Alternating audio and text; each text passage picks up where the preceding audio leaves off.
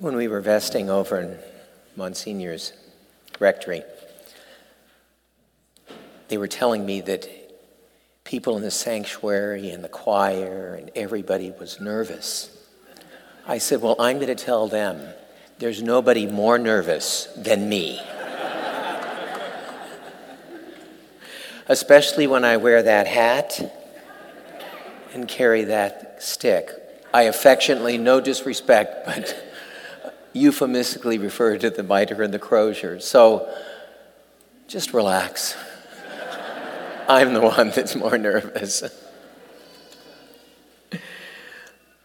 I am privileged to be here. And as I reflected upon the scriptures, for me, they came down to one simple line Is our life defined by relationships or by rules? Is our life defined by relationships, or by rules. Let me just walk you through the scriptures a little bit to be able to center ourselves in that mindset. We find ourselves at this moment in the gospel in the middle of Jesus' preparation for his final Passover. For us, it would be our Holy Week. And on Monday, he's been triumphantly welcomed into his city, Jerusalem, amid palm branches and hosannas and people shouting um, acclamations of joy. Tuesday, we find him at the Temple Mount. And rather than railing against the Romans, what is he doing? But he is disrupting the most lucrative financially lucrative moment in the temple year. Right before Passover, everybody, to the extent that they can get there in the course of their lifetime, goes to the great temple to offer sacrifice for atonement for their sins. And what does he do? But he disrupts this most lucrative moment by upending those those tables of money by taking um, some cords and fashioning a whip and, and, and chasing the money changers out. Because what are they doing? They're selling. They're selling the sheep and the goats and the oxen for sacrifice. They're exchanging their money. The Jewish people were not to bring the Roman coin to the temple. So, what did they do? They would exchange it for the temple coin. And of course, being what it was at that time, there was a little bit of usury going on. So, what were they doing? They were probably extracting a little bit for themselves as well. He disrupts all this, much to the irritation of the people. It's so lucrative because these thousands of animals are sacrificed such that the commentators talk about the tens of thousands of gallons of blood that flow through the temple troughs down out to the city into a valley. But he irritates them. So we find ourselves now on Wednesday. And it says, since he had silenced the Sadducees before, in some previous the previous chapter. Now the Pharisees say, well, we're going to test him. We're going to see if we can discredit him. And so what do they do? They ask him, Tell us, what is the greatest of all commandments?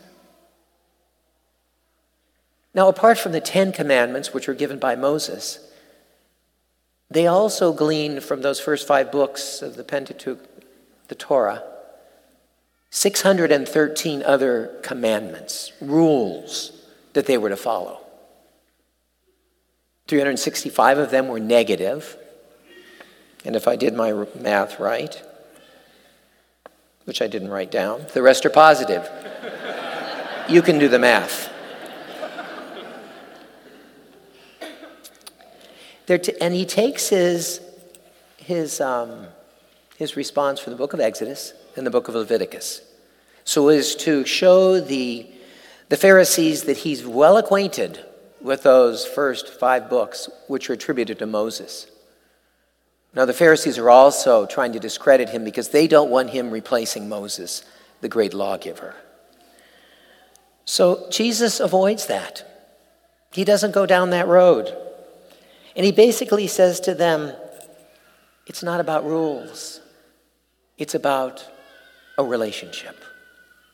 It's about a relationship that we need to focus on as we look at who we are as a people.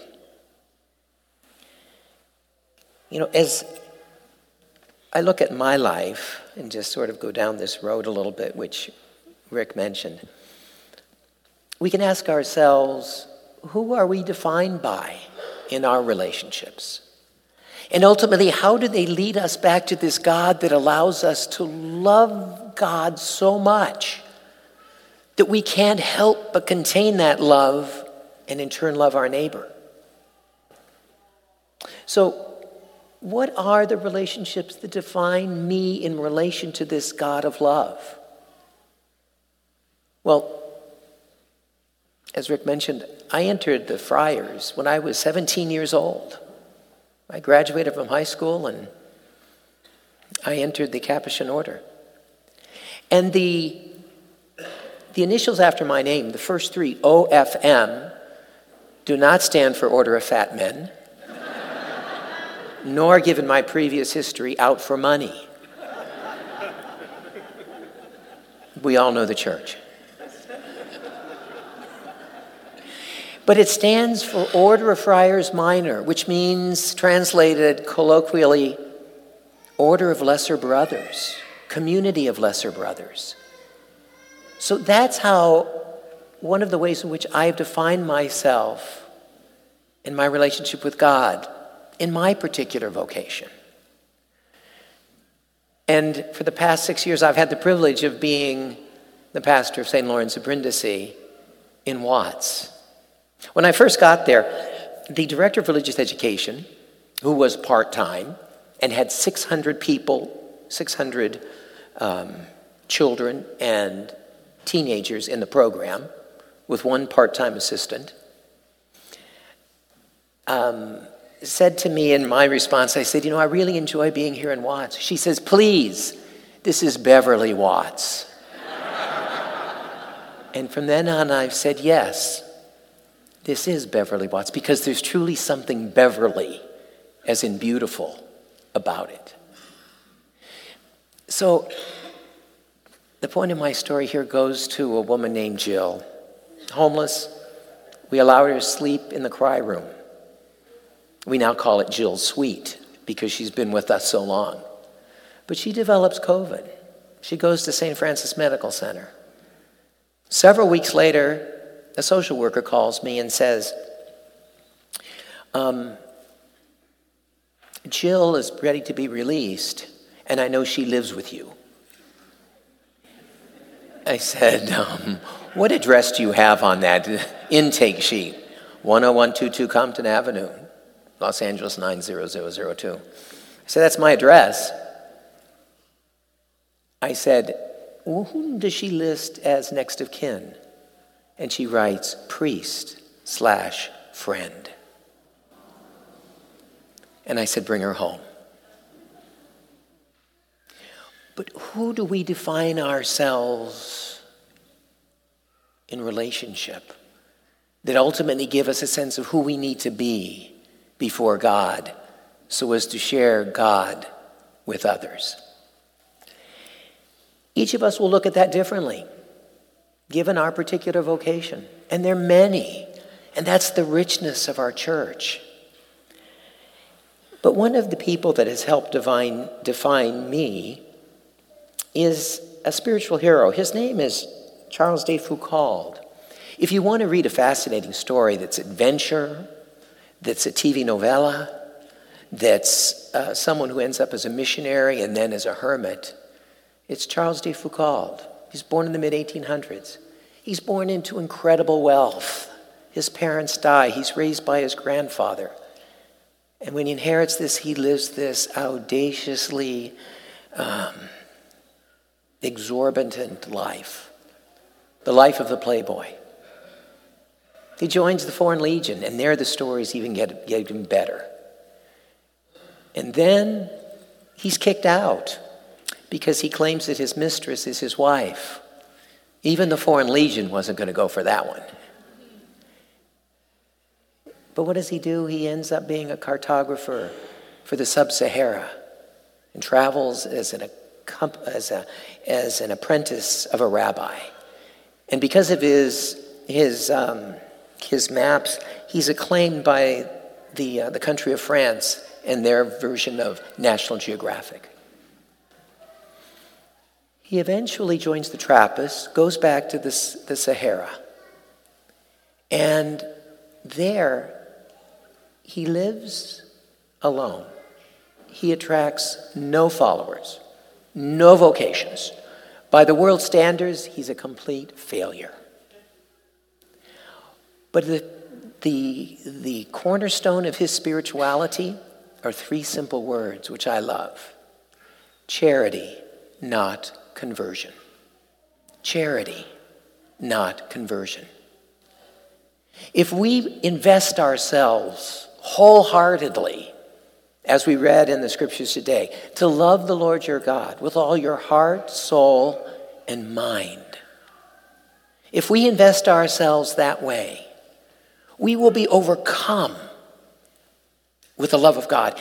And as Aristotle said, goodness by nature must be shared. It must be distributed. We can't contain goodness. And therefore, it will spill out into our love of others. And each of us needs to find those relationships that define us in, in relationship to God so that we can continually figure out how can I give more? How can I do a little bit more? It's never going to be perfect. But as Mother Teresa said, we're not called to be perfect or successful. We're just called to be faithful. And it's that fidelity that will move us closer and closer to what we're hoping for, which is the oneness with God. So we come together today to recognize that. As I mentioned at the beginning of the liturgy, you are beacon of hope. The way the goodness of this community necessarily spills out, whether it's in Nairobi, in Kenya, whether it will be your upcoming Thanksgiving dinner, whether it's the different concerns you have for the homeless, parishes in this area, especially St. Patrick's. All of these speak to your engagement with that God in a way that says, I'll do a little bit more. And in my finiteness, I'll realize that I'll be rewarded by an infinite gift, which is God's love. We think we can only do so much, and it's true. But when we invest in the love of God, God does all the more for us, and we find ourselves so rewarded. As we celebrate this Eucharist, the most radical commandment, I think, in the gospel and church is to love audaciously with our whole heart, soul, mind, strength, and will. And if we do that, then we will love our neighbor. And guess what? Slowly but surely, with time, if it's only in that two square feet on which I stand, or maybe the square footage of this church, or maybe that of St.